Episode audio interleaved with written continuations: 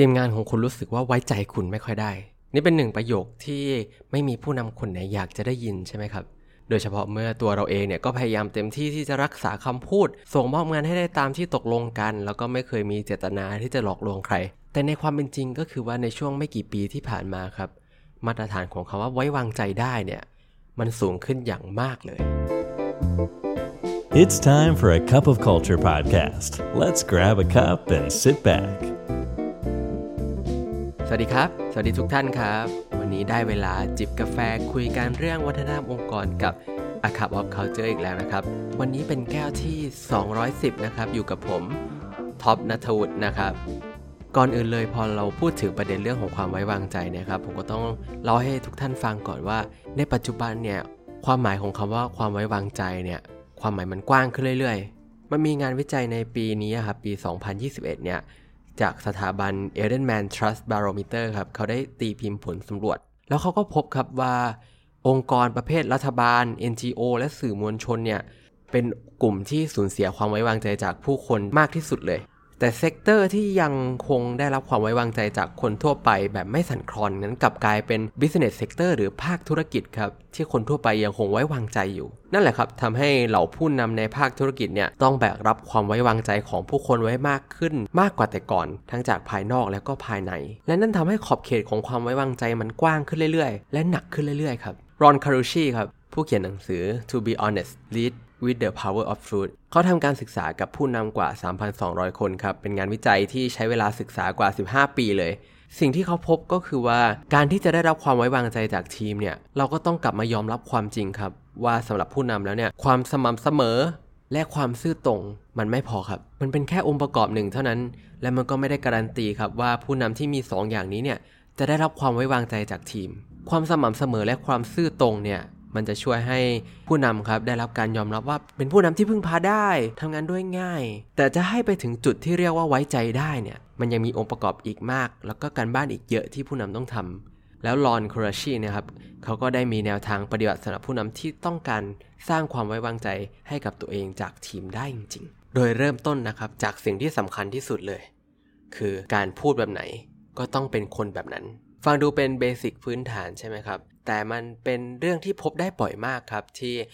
บางครั้งเราพยายามจะสื่อสารในสิ่งที่เราเชื่อจริง ๆ แต่มันกลับไม่ใช่ตัวตนของเรา เพราะว่าไม่ว่าเราจะตั้งใจหรือไม่นะครับ เราต่างใช้ชีวิตด้วยชุดของค่านิยมบางอย่าง ที่มันสื่อสารออกมาผ่านพฤติกรรมของเรา เราอาจจะพูดได้นะครับว่าเราให้ความสำคัญในเรื่องของการเห็นอกเห็นใจ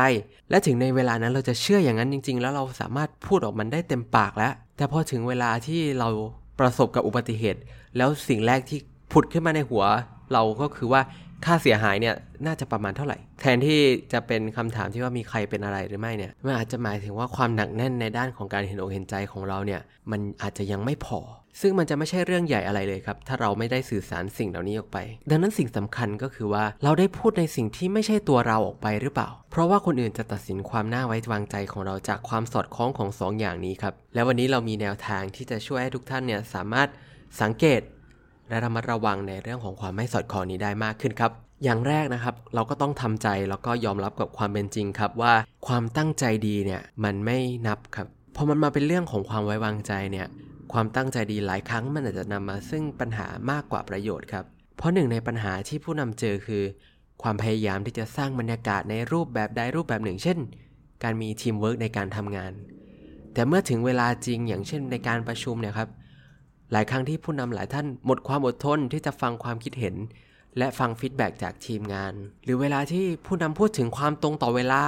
และซีเรียสกับมันมาก แต่ในขณะเดียวกันเมื่อกลับมาดูตารางนัดหมายของตัวเองก็พบว่ามันแน่นเกินกว่าที่จะจัดการได้อย่างมีประสิทธิภาพ ทั้งหมดนี้มันเกิดขึ้นได้ครับ แม้ว่าตัวผู้นำเนี่ยไม่ได้ตั้งใจให้มันเกิดขึ้นเลย และอาจจะตั้งใจในทางตรงกันข้ามด้วยซ้ำไปแต่เมื่อมันเกิดขึ้นแล้วเนี่ย การกระทำเหล่านี้มันได้ชวนให้ทีมงานยอมแพ้ที่จะให้ความร่วมมือ และทำให้ตัวผู้นำหมดความน่าเชื่อถือไปเลย แม้ว่าจะตั้งใจดีแค่ไหนก็ตาม การพูดถึงค่านิยมหรือสิ่งต่างๆ ที่เรายึดถือเนี่ยมันก็เลยเป็นเรื่องสำคัญมากกับผู้นำครับ เพราะมันมักจะถูกใช้เป็นบรรทัดฐานในการทำงาน ถ้าผู้นำไม่ได้พูดถึงมันไม่ได้กำหนดมันขึ้นมา แล้วก็ไม่ได้สื่อสารมันไปกับทีมงานเนี่ยความคาดหวังของแต่ละคนในทีมก็จะไม่ตรงกันและทำงานไปในคนละทิศละทางคนละรูปแบบ แต่ถ้าผู้นำพูดถึงกำหนดขึ้นมา แล้วก็สื่อสารออกไป แต่ด้วยเหตุอันใดก็ตามไม่สามารถที่จะปฏิบัติตามได้เนี่ยผู้นำก็จะสูญเสียความไว้ใจจากทีม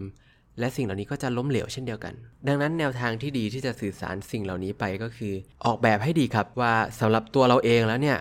core value เหล่านี้เราอยากที่จะแสดงมันออกมาในรูปแบบไหนได้บ้าง พฤติกรรมแบบไหนที่เราสามารถทำได้จริง แล้วสังเกตเห็นได้ในชีวิตการทำงานปกติ โดยที่ต้องออกแบบให้ซื่อตรงกับความเป็นตัวเองที่สุด ไม่ใช่แค่ในแบบที่เราอยากจะเป็นนะครับ แต่ทั้งหมดทั้งมวลนี้ความผิดพลาดก็ยังเกิดขึ้นได้อยู่ดีใช่ไหมครับ เราทุกคนก็ล้วนเป็นมนุษย์ ดังนั้นข้อ 2 นี้ก็เลยสำคัญมากไม่แพ้กันเลยครับก็คือ เราต้องยอมรับครับเมื่อถึงเวลาที่มีความผิดพลาดเกิดขึ้น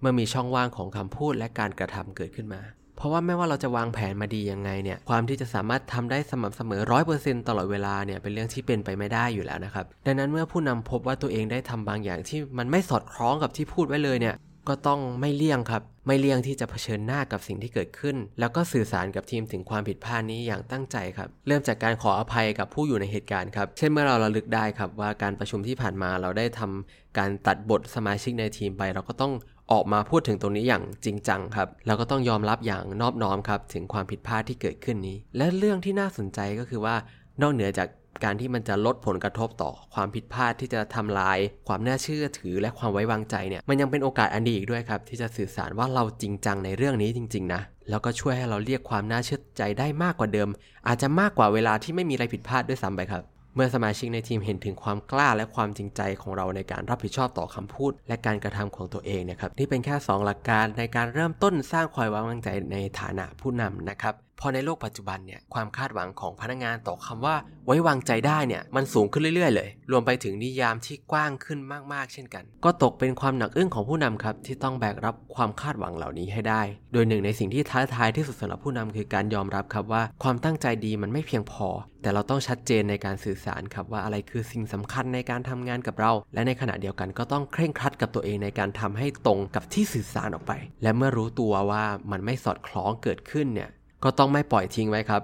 แล้วก็ยอมรับพูดถึงความผิดพลาดนี้ของตัวเองอย่างเปิดเผย เพื่อทำให้ความไว้วางใจไม่สั่นคลอน เพราะความไว้วางใจในตัวผู้นำคือสิ่งที่มีค่ามหาศาลต่อองค์กรในโลกที่เต็มไปด้วยความไม่แน่นอนอย่างยุคนี้ครับ สุดท้ายนี้อย่าลืมนะครับว่าไม่ว่าเราจะตั้งใจหรือไม่ก็ตามเนี่ยวัฒนธรรมองค์กรก็จะเกิดขึ้นอยู่ดีทำไมเราไม่มาตั้งใจสร้างวัฒนธรรมองค์กรในแบบที่เราอยากให้เป็นกันล่ะครับสำหรับวันนี้กาแฟหมดแก้วแล้วนะครับ